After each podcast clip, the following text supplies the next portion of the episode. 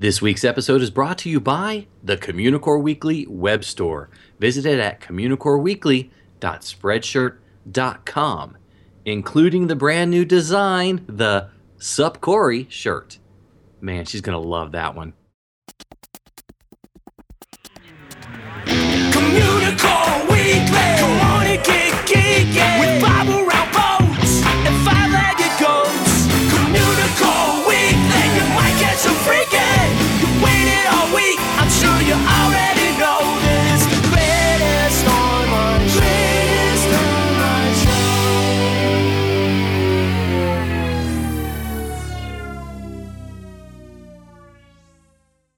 Hello, and welcome to Communicore Weekly, the greatest online show and home of the world's first pair of independently born identical twins.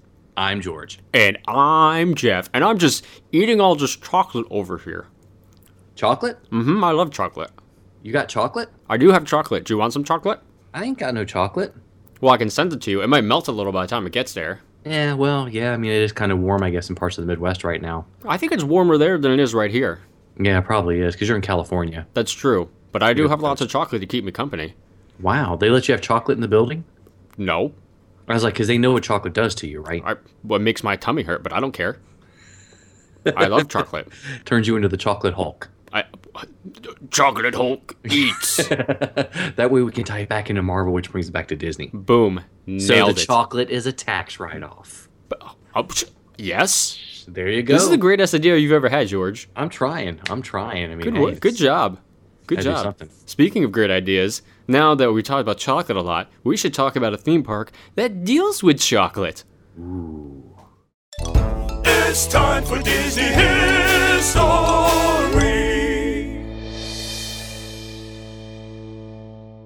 I was talking about chocolate a lot in the intro because we are going to be talking about Hershey Park right now. Yay! And for those of you who don't know, Hershey is also the name of a chocolate bar. Mm-hmm. Did you know that, George? Yeah, I had some earlier tonight, actually. Did That's you? why I didn't have any left. Oh, that makes way more sense now. Yeah. Okay. Yeah. yeah. Because So- uh, I, live with the Chocolate Monsters 11. Oh, fair enough. Fair enough. Yeah. Mine's 12, so it makes sense to me. so this idea of a quote unquote Hershey Park goes way back to the town, uh, the founding of the town of Hershey, Pennsylvania in 1903. On January 26th of that year, Milton S. Hershey made the decision to build his chocolate factory on the farms to the southwest of Der- Derry Church in Spring uh, Creek, Pennsylvania. And Hershey acquired over 400 acres of land in his initial purchase, which also included the water rights to Spring Creek. Now, having control of these water rights, Hershey also gained control of Breck's Dam, which he wanted to be converted into a lake for boating and other purposes for the recreation of the town and his employees at the factory. Though, though it took some time due to the construction of the factory and the town itself. I mean, I don't know the last time I You can't just build a town in a day. Town. Yeah. Hershey Park opened on April 24th, 1907, with a baseball game played on the new athletic field as Mr. Hershey and his wife, Catherine, watched from the grandstand. Hershey Park's original appeal was its simplicity. It was an ideal spot for picnicking, boating, and canoeing. The park was landscaped with graceful trees and wooded groves that provided a shady retreat for thousands of people without being crowded, like Disneyland's 60th 24 hour event. The original main buildings, a rustic bandstand and pavilion, served as a stage for vaudeville and theater productions. On July 4th, 1908, a merry-go-round was installed and opened, and an amphitheater was constructed adjoining the pavilion and was described as a model of excellence. Um, you know, it was one of the most acoustically perfect buildings of its kind. Uh, the amphitheater offered a 1,500 tiered seats on a sloping hillside, and the entrance sign read, "Ye who enter here, leave dull cares behind." We had to turn that into a Communicore Weekly service mark somehow. Those who listen to us, I'm sorry. flush on their own terms. That's it. Boom. We'll just Nailed go with it. that. Okay. So back to Hershey. Uh, the, the 1909 operating season saw the addition of two bowling alleys, a tennis court, a large band shell, and a photography gallery. In addition, the scenic railroad was completed and offered guests a relaxing ride through the picturesque area. In July of uh, 1912, William H. Dentzel of Pennsylvania, known as the, the Great Flying Horse Manufacturer, built a $15,000 carousel. And the carousel was described as the most magnificent and up to date carousel in this part of the country, as well as one of the largest. That's a long description. That's for a very long. Yeah. So the carousel was 50 feet in diameter and featured 53 animals, including pigs and rabbits and lions and ostrich and deer and goats, not five-legged ones, giraffes, bears, and two chariots. Not a fire, um, just regular I mean, the, chariots. the goats would have had a pole sticking out of them, right? I guess that counts as a fifth leg. Maybe. Kind okay, of. anyway. So almost every year after that, something new was added to the park, such as a, a dance pavilion, one of it was known as the Starlight Ballroom, a new stage to accommodate the big band era, a new convention hall, which later became the Hershey Museum, the Hershey Park Cafe, and the Hershey Zoo, which I'm thinking, yeah, chocolate world, chocolate animals. It's going to be perfect. N- no, that's not, that's not what it is, George. There's not? No. Oh. So they had like real animals? Yeah, like real animals. Well, they they they ate chocolate and drank chocolate milk, right? Yeah, we, we- we'll go with that. Sure. Okay, That's okay, what they like. right. Sounds good. So, to celebrate the 20th anniversary of the community in 1923, Milton Hershey gave a present to the town in the form of the Wildcat, a new roller coaster. Hershey ordered the roller coaster from the Philadelphia Toboggan Company. And he actually chose not to purchase the roller coaster outright, but he rented the land that the ride was built on to the Philadelphia Toboggan Company. The ride opened on June 23, 1923, and it was called the Joy Ride, and it was later changed to be named the Wildcat uh, several years later. So the Roaring Twenties brought even more new rides to Hershey Park, including a small Ferris wheel, the aeroplane swing with quote electric lights and streamers, and the scooter with a K.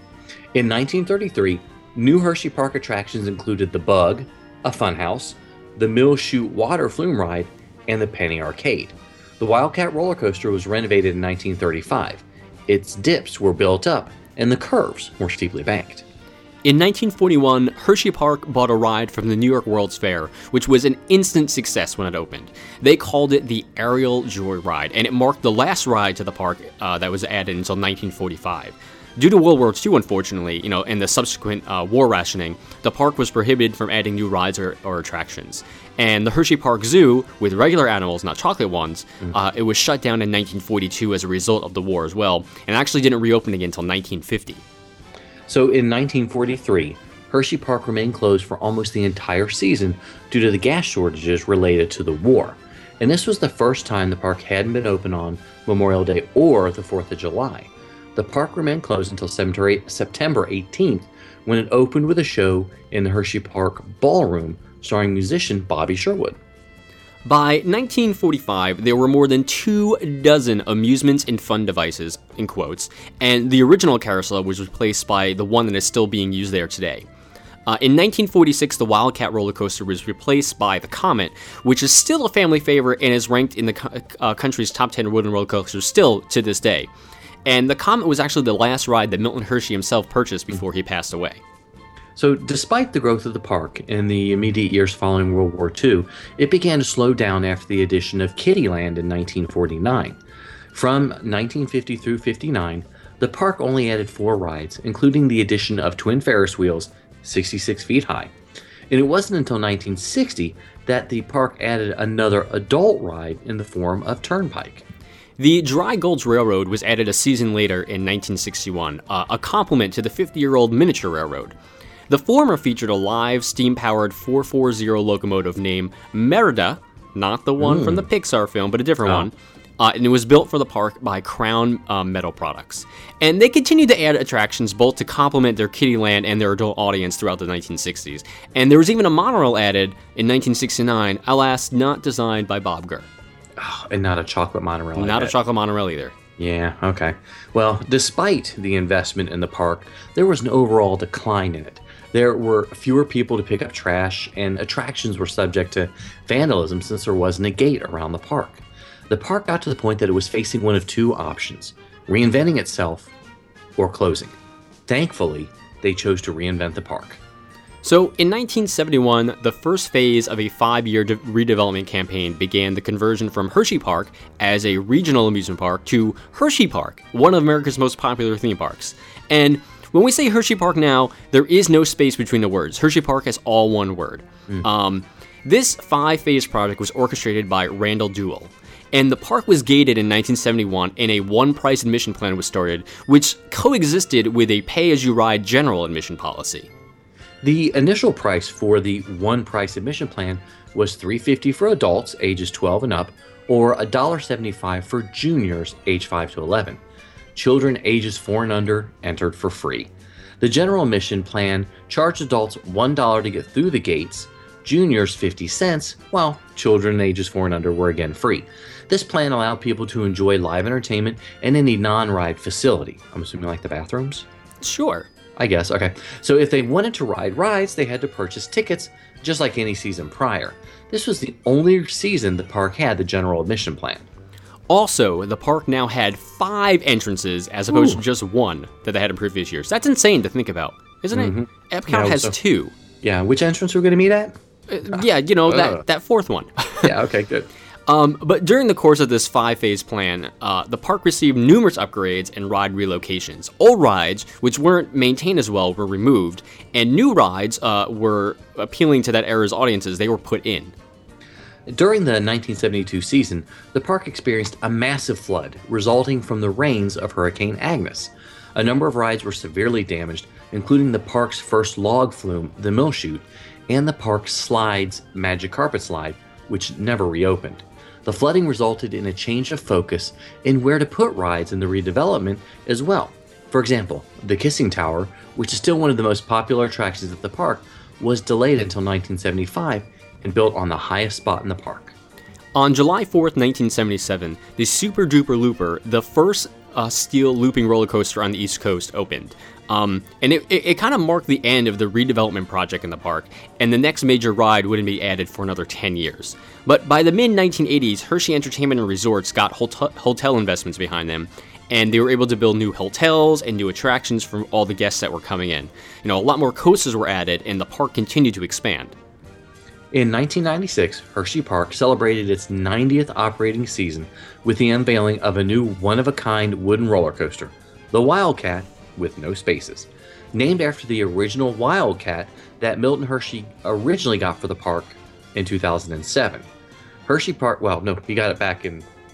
Wow, good way to see a period, ladies and gentlemen. Okay, so yeah, Milton Hershey originally got for the park a long time ago proper space. In 2007, Hershey Park celebrated its 100th anniversary. A fireworks show occurred every weekend, and as another aspect of the celebrations, Hershey Park opened the boardwalk at Hershey Park, a water park area. See, I would have gone with a chocolate milk. See, I don't find that area. sanitary whatsoever. Well, so Do you really want to be going into like brownish water? well, I don't know. This isn't Willy Wonka. It's not. It's not. I'm sorry. It's gross.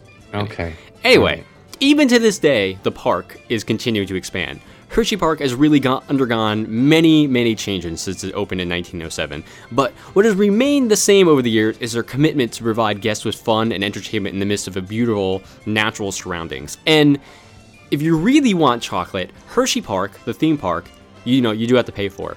Hershey, uh, I think it's Hershey Wor- World, it's called, which houses, you know, the factory tour, which is an awesome dark ride and gives you free chocolate at the end. That's free. You can just go and check that out, I see a communitor coming up. right? It's actually that way. I've been there. I've been to Chocolate World many, many times without actually going into Hershey Park, and Oh.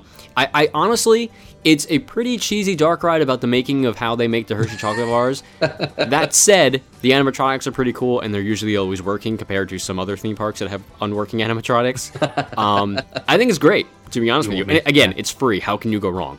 That's true. That's true. I still got to make it up there, though. Yes, you Um, do. Yep. So, but we want to know what you guys, our loyal cadets, think about Hershey Park. Have you been there?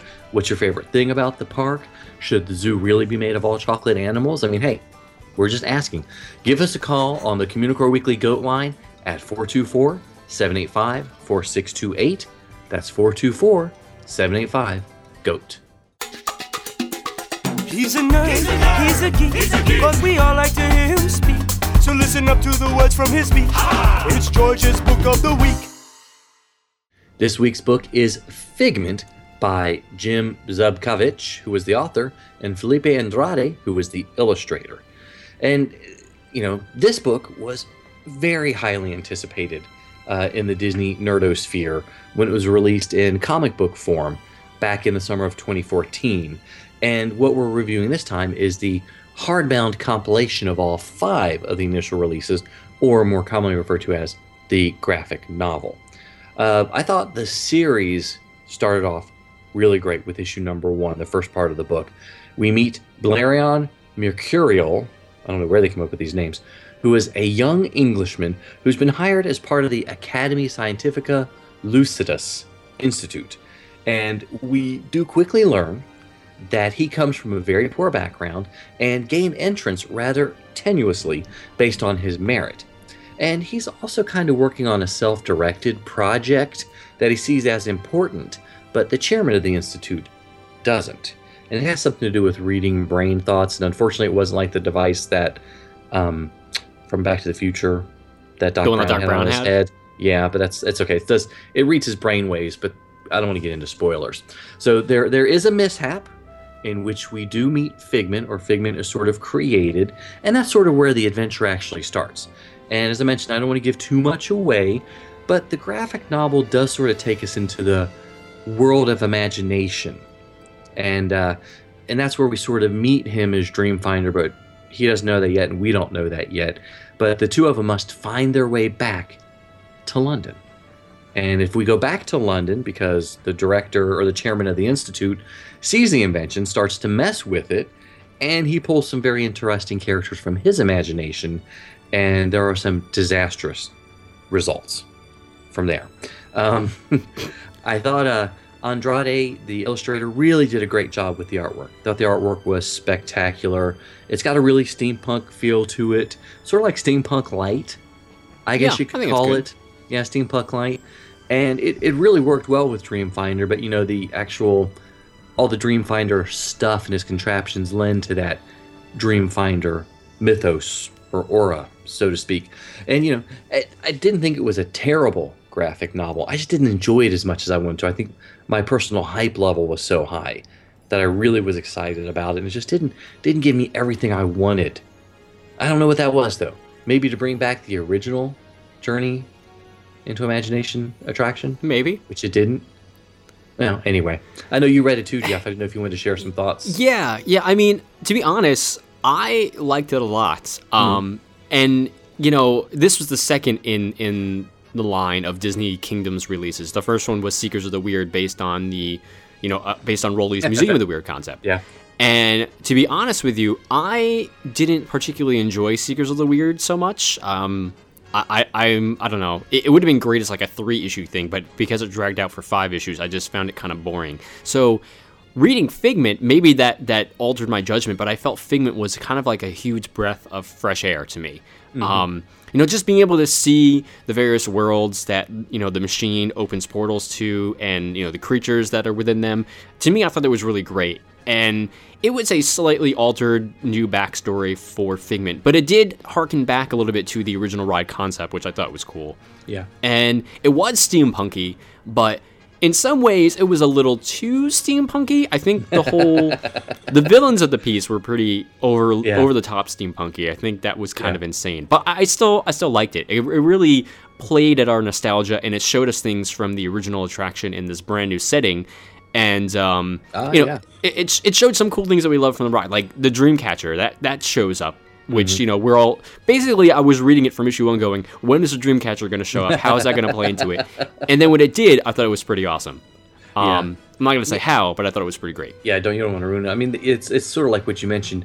It does sort of follow a lot of what happened on the ride through the graphic novel. Yeah, yeah, with exactly. visiting different areas of the ride. Not not not per se, but you get the general theme of the ride itself. Yes, So, yes. Yeah. I mean, I, I've I liked it. I've been I've been spending a lot of time reading Marvel Unlimited. So going back and reading the early Avengers and the Iron Man, the new Star Wars stuff, and you can really see the difference in how graphic novels and comics have changed. And I guess I was just wanting something different from Okay, that makes sense. I understand that. I don't know. I totally get it. Um, Yeah. But at least it didn't let me out into the graphic novel of Honey, We Shrunk the Audience. That's a fair point. I'll give you that one. I'll give Yeah. you that one. But I I'm mean, they're doing pretty well with the graphic novel so far. I mean, I don't know if it counts, but the Space Mountain one we talked about a while ago. Yeah. I think Yeah. that uh, we enjoyed that. Seekers Yeah. was just okay, and I'm halfway through reading uh, the Big Thunder Mountain comic now, and that's pretty enjoyable. It's got a better storyline. Good. good. And it features Tony Baxter as a character. Well, I mean, his name isn't Tony Baxter, but let's face it, it is Tony Baxter, you guys. Isn't it like some kind of gold rush or gold? It, it's the, his character from the Big Thunder. Mountain queue. That's right. Bullion, yeah, that's, that's, it. right. Bullion. That's it. Which But I liked Figment super- to get back on topic since yeah, we were. yeah, yeah. Since we're way off topic, but so um, I think you know if you have an interest in Figment or Dreamfinder, I think you're you're going to enjoy the graphic novel. Um, just don't be expecting like a scene for scene of the ride. But That's their structure. You're getting a little bit of a backstory. yes, Is where where Dreamfinder came from, where Figment came from, where the Dreamcatcher comes from. this is the closest we're going to get to ever having the original uh, Yes. Imagination Ride back. So maybe this is a good um, substitute for it. Sure, sure. Okay, so this week's book was Figment. You don't know what you know till we know you. You just don't know. Here's one little fact we bet you didn't. One little fact we bet you didn't know.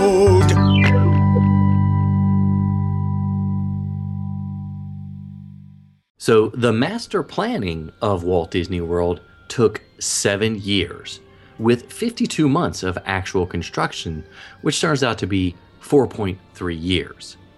Now we know you. Sometimes you might see it, sometimes you don't. Hey, look, what's that? It's a five-legged goat. Disneyland is turning 60, and man, she is looking good for her age. Was that weird? No, because I'm thinking in theme park years, how old does that make her? I don't know, but still looks pretty good. Yeah, I'm not gonna true. lie. Had a little bit of work done. A little bit of work done, but hey, haven't we all? Well, yeah, anyway. Anyway, so as part of the celebration, the Disneyland Resort has added three new shows to its nighttime light up, including the brand new Paint the Night Parade. Now, of course, with anything celebrating the history of the park, there are bound to be some uh, tributes hidden within it. So, if you look closely at Tinkerbell's wand during the parade, you'll see a light at the tip of it. Now, supposedly, according to one of our inside sources, that light was in the original Main Street Electrical Parade. That singular light, That's pretty darn cool. one light. That's it, though. That's pretty cool. The One rest of little them light, are now in our living rooms. one little light from the Main Street Electrical. No, okay. That kind never of mind. works. Yeah, I just need to flip the parade in there somehow. You But can, you can figure it out. We'll workshop Yeah. it. That's cool. we'll, we'll workshop it. We'll get it done. No worries, guys. So speaking of something we should have workshopped well before we started it, it's time for this week's year winner for the year of a million or so limited time cadets prize weekly winner. Um, You're just adding words to the end of that. I now. know, I know. I just try for fun. So, uh, the year of a million or so limited time cadets. This week's prize winner, we'll get to in a second. But first, we want to remind everybody how to join because this is a real thing. We're sending out prizes every week. You just have to email communicoreweekly at gmail.com.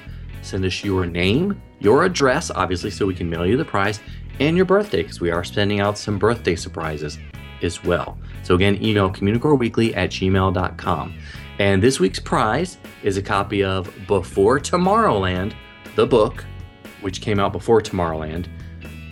So- and we reviewed. Okay, this always confuses me. when we say- Okay, so it's an awesome book. We both loved it. Highly recommend reading it in tandem with watching the movie. Well, not Well, not in tandem. That'd be weird. No, but yeah, maybe before. But anyway, this week's winner is Shauna Barry D from Oakland, California. Hooray! So, yay, Shauna, yay. So don't forget to email us so you can enter and be part of our Year of a Million or so limited time cadets.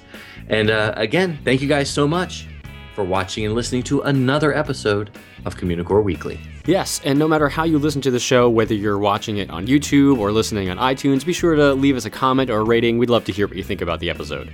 And again, email us at communicoreweekly at gmail.com to enter our prize or just to say, hey, what's up, Corey? What's up, Corey? Anyway, also like us on Facebook at facebook.com slash Communicore Weekly. And follow us on Twitter and Instagram. I'm at Imaginerding. He's at Jeff Heimbuck. And of course, give us a call on the Communicore Weekly Goat line at 424 785 4628. And visit communicoreweekly.com, our website. Visit the Communistore, where you can pick up a copy of Communicore Weekly, the musical. Huh? You still need to buy a copy of that? Or you can get great shirts at communicoreweekly.spreadshirt.com. And of course, if you want your official cadet membership card and some stickers, send us a self addressed stamped envelope to Communicore Weekly, P.O. Box 432, Orange, California 92856, and I will get it out to you right away. Mm-hmm. And if you'd like to experience some extra parts at Communicore Weekly, like some demos of songs or other videos, support us on patreon.com at patreon.com slash Communicore Weekly. And for Jeff Heimbuck, I'm George Taylor. And for George Taylor, I'm Jeff Heimbuck. Thanks so much for listening, guys and gals. We'll see you next time on Communicore Weekly, the greatest online show.